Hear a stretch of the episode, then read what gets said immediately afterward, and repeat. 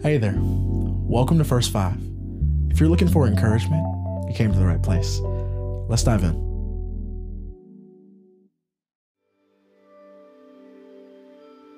Well, I hope your day is going well so far. I want to take some time today and read through the last 12 verses of Acts 8. I believe there's such gold there for us today.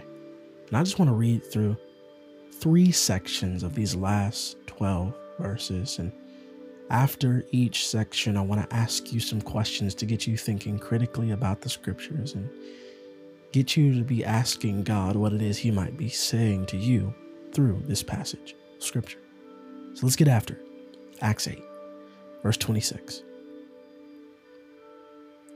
And it says, Now an angel of the Lord said to Philip, Go south to the road, the desert road that goes down from Jerusalem to Gaza.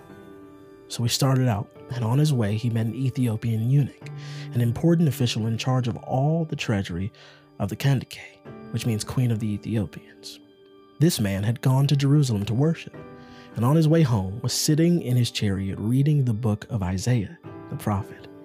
The Spirit told Philip, Go to that chariot and stay near it.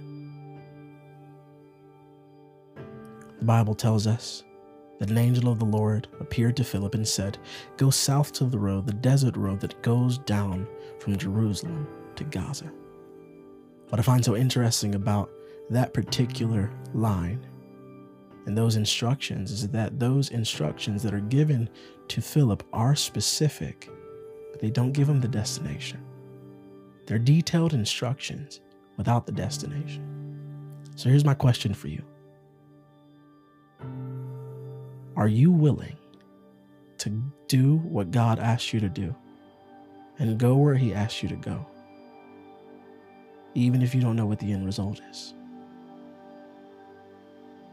Are you willing to do what God has asked you to do, even if you don't know what the end result is? Take some time and think about that.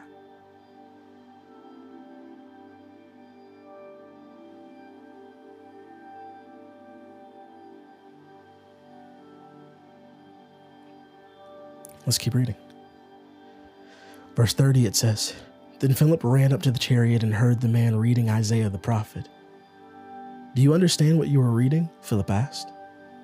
How can I? He said, unless someone explained it to me. So he invited Philip to come up and sit with him. This is the passage of scripture the eunuch was reading. He was led like a sheep to the slaughter, and as a lamb before its shearer is silent. So he did not open his mouth. In his humiliation, he was deprived of justice. Who can speak of his descendants? For his life was taken from the earth. So Philip runs up to the chariot. He does what the angel of the Lord has instructed him to do. And he hears this man, this Ethiopian eunuch, reading Isaiah the prophet, and he asks him this question, unprompted Do you understand what you are reading? What I love about this is that Philip goes toward the chariot. The Spirit actually told Philip to go to that chariot and stay near it. And in order for Philip to dig deeper, in order for Philip to lead this man into relationship with Jesus, in order for Philip to have any impact on the life of the Ethiopian eunuch, he had to be close in proximity to him.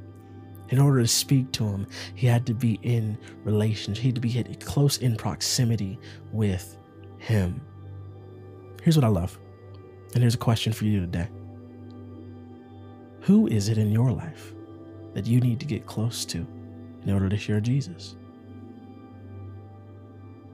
Who is it that God may be asking you to go closer toward so that you can share Jesus?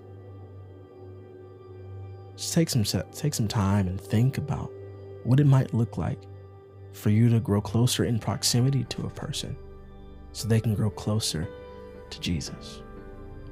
Think about that.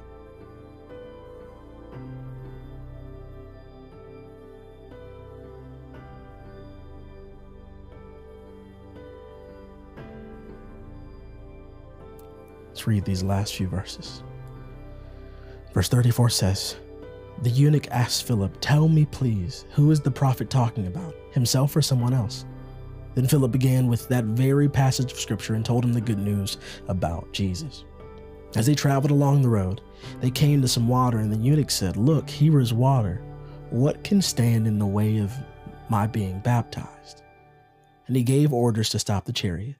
Then both Philip and the eunuch went down into the water, and Philip baptized. So good. So good. The Bible tells us that Philip began to instruct the eunuch to give him a level of instruction on what it was that the prophet Isaiah was processing through, who it was that the prophet Isaiah was talking about. And that's the man named Jesus. And then the eunuch came up to some water and said, Look, here's water. What can stand in the way of my being baptized? Here's a question I have for you, something I want you to think about. What is standing in your way? What's standing in your way? What obstacle is keeping you from doing what God has called you to do?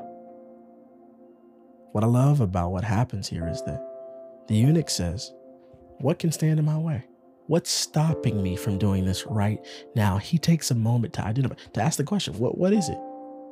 What's stopping me from doing this right now? I understand who Jesus is now. I believe this. What's stopping me from following Jesus in baptism right now, from doing what it is that I've been called to do now that I'm a follower of Jesus? What is stopping me from being obedient? And very quickly, they realize that the answer is nothing and they are obedient to what it is they've been called to do. But for you, there may be something that is blocking you. And so I'm asking you to take a moment and diagnose what can stand in your way? What is standing in your way of doing what God has called you to do? And then I want to encourage you, whatever it is, give it over to God so that you may ask in the same way that the eunuch did. now, what can stand in my way? Take a moment to think about that.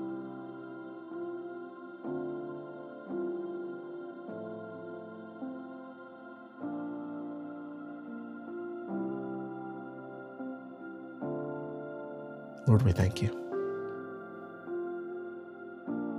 God, we thank you for the power of obedience.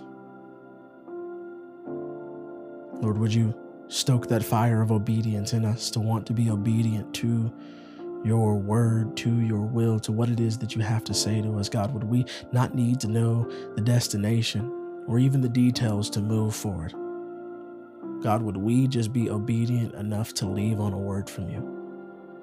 Whether that be leaving a job, whether that be taking a new opportunity, whether that be walking out of some relationships that are harmful for us or walking into some relationships that are scary for us.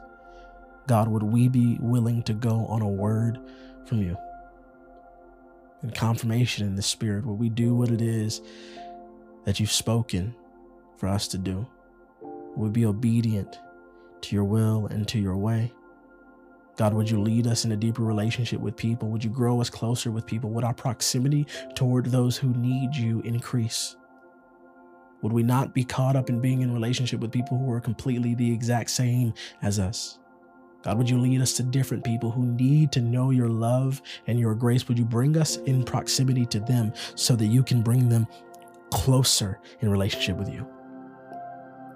And help us to obey whatever it is and move every obstacle. God, matter of fact, we can't do this on our own. Would you help us to move any obstacle that's in your way, that's in our way, that's stopping us from doing all that you've commanded us to do? God, help us to be obedient to what it is that you've asked of us. We love you, Jesus. But thank you for loving us so much more. It's in your name we pray. Amen. I really hope that encouraged you today. We'll talk soon.